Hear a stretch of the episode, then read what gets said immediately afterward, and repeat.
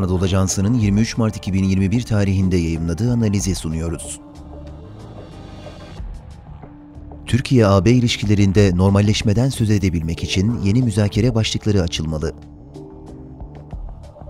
Yazan Profesör Doktor İrfan Kaya Ülger Seslendiren Halil İbrahim Ciğer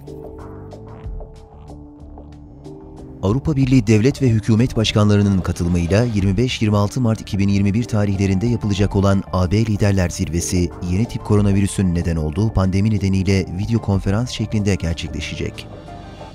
Zirve toplantısının gündemi oldukça geniş bir yelpazeyi içeriyor. İlk sırada COVID-19 ile mücadele ve Avrupa genelinde aşı çalışmalarının müzakeresi, seyahat sınırlandırması olup olmayacağı ve Schengen bölgesi için ortak kuralların benimsenmesi konuları bulunuyor. İkinci olarak dijital değişim, ekonomik sorunlar ve Avro bölgesindeki sıkıntılar dikkati çekiyor. Bir başka şekilde ifade etmek gerekirse halen 19 ülkenin kullandığı avronun uluslararası finans piyasasında gücünün korunması ele alınacak.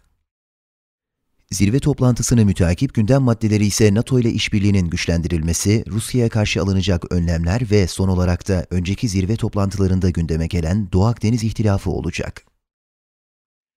Tarafların normalleşmeden anladıkları örtüşmüyor. Normalleşme kavramından ne anlamak gerekiyor? AB tarafının normalleşmeden anladığıyla Türkiye'nin anladığı birbiriyle tam olarak örtüşmemekte. Türkiye'nin AB'ye katılma yönünde iradesini aradan geçen zamana ve engelleyici işlev gören uluslararası sorunlara rağmen koruduğunu biliyoruz.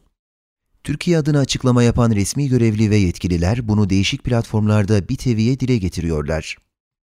Türkiye-AB ilişkilerinde 25-26 Mart 2021 zirvesinden sonra ivme kazanması beklenen normalleşme acaba tam üyelik müzakerelerinde yeni başlıklar açılmasına yol açabilecek mi? AB tarafı Türkiye ile ilişkilerin geleceği konusunda ne düşünüyor? Kıbrıs meselesi iki taraf arasındaki ilişkileri doğrudan ve dolaylı biçimde etkileyen en önemli handikap olarak varlığını koruyor. Tarafların tam üyelik konusunda olumlu ve uyumlu işbirliğinin güçlü olması, Kıbrıs ihtilafı gibi çetin meselelerde bile görüş ayrılıklarının ortadan kaldırılmasına kapı aralayabilir. Ama sorun bunun da ötesinde bir noktaya kilitleniyor. AB tarafı Türkiye'nin tam üyeliği konusunda genel bir uzlaşıyı hala sağlayabilmiş değil. Dolayısıyla bu genel çerçeve içerisinde AB tarafının ikili ilişkilerde normalleşmeden kastının fiili durumu korumak olduğu anlaşılıyor. 35 müzakere başlığından 16'sının açıldığı mevcut koşullarda ileri veya geri gitme olmadan ikili ilişkileri etkileyen diğer sorunların çözümünün konuşulması normalleşme olarak değerlendiriliyor. Türkiye'nin Orta Doğu'da takip ettiği politika, özellikle Suriye ve Irak'tan kaynaklanan sıkıntılar, terörle mücadele ve komşu ülkelerin toprak bütünlüklerinin sağlanması yönündeki çabalar, Türkiye'nin çoğu kez ABD ve Rusya ile çatışma halinde bulunmasına neden olmakta. Bu durumdan hiç kuşku yok ki AB-Türkiye ilişkileri de etkileniyor. Öte yandan Doğu Akdeniz'de Mısır, İsrail ve Güney Kıbrıs Rum yönetimi arasında kalan bölgede keşfedilen doğalgazın uluslararası piyasalara nasıl arz edileceği de bir başka potansiyel problem oluşturmuş durumda. Ekonomik ve rantabul olmamasına rağmen Yunanistan ve GKRY'nin bir İsmet boru hattı inşa edilmesi için AB'ye baskı yapması ve bu amaçla Türkiye'ye ait kıta sahanlığı alanında keşif faaliyetleri yürütülmesi birden çok konuyla bağlantılı bir başka problem olarak gündeme gelmekte. Türkiye tam üyelik perspektifini korumalı. AB'nin önümüzdeki dönemde Türkiye ile ilişkileri işbirliği hedefine yönlendireceği, Akdeniz'de deniz yetki alanları konusunda Türkiye'ye yaptırım uygulama yönündeki açıklamaların yerini işbirliği ve diyalog çağrılarının alacağı anlaşılıyor. Zirve öncesinde ikili ilişkileri negatif yönde etkileme potansiyeli taşıyan İstanbul Sözleşmesi'nden çekilme, HDP hakkında kapatma davası açılması gibi aktüel gelişmeler bile normalleşme için engel teşkil etmeyecektir.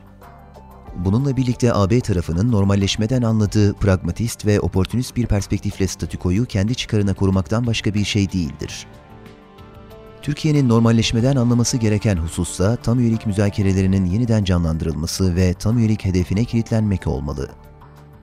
25-26 Mart 2021 tarihinde toplanacak olan AB Liderler Zirvesi sonuç bildirgesinin Türkiye ile ilişkiler bakımından yeni bir dönemin kapısını açacağı anlaşılıyor.